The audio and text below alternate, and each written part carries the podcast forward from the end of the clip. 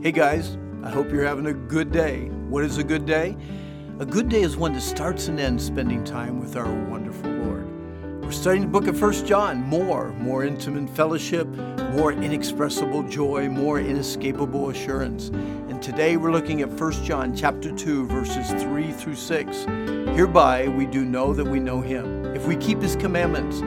He that saith I know him and keeps not his commandments is a liar, and the truth is not in him.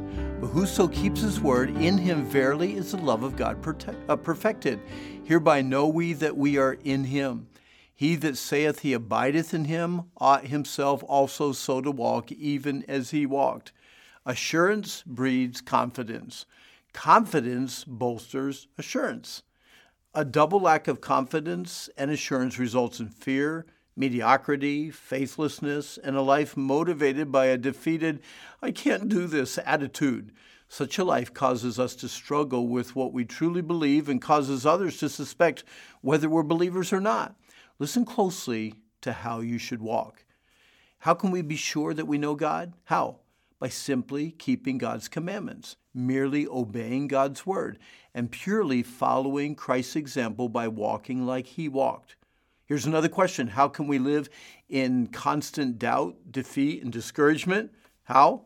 By simply disobeying God's commandments, consistently ignoring God's word, and willfully rejecting Christ's example. This is how we know we are in Him.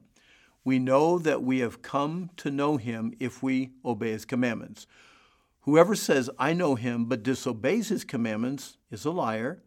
Whoever obeys God's word God's love is truly made complete in him, and whoever claims to live in him must walk as Jesus did. Our Facebook, Instagram, Snapchat world makes it easy to have casual acquaintances with someone who friends us. Such relationships are frightfully shallow and devoid of intimate fellowship. Deep, long lasting, intimate friendships are a rare commodity today. It is sad that many will go through life without such friendships. For instance, even Exodus 33, verse 11, reminds us that God spoke to Moses as a friend speaks to a friend. Moses was not a casual acquaintance, he had a close, intimate friendship with God. So ask yourself what kind of relationship you desire with God. You, you can watch and observe from a distance, know about Him, or you can have a close personal relationship with Him and know Him and fellowship with Him intimately. We will never hear God's still small voice unless we quiet our hearts in our insanely noisy world and do all we can to be close enough to Him to hear Him, despise sin, and desire Him.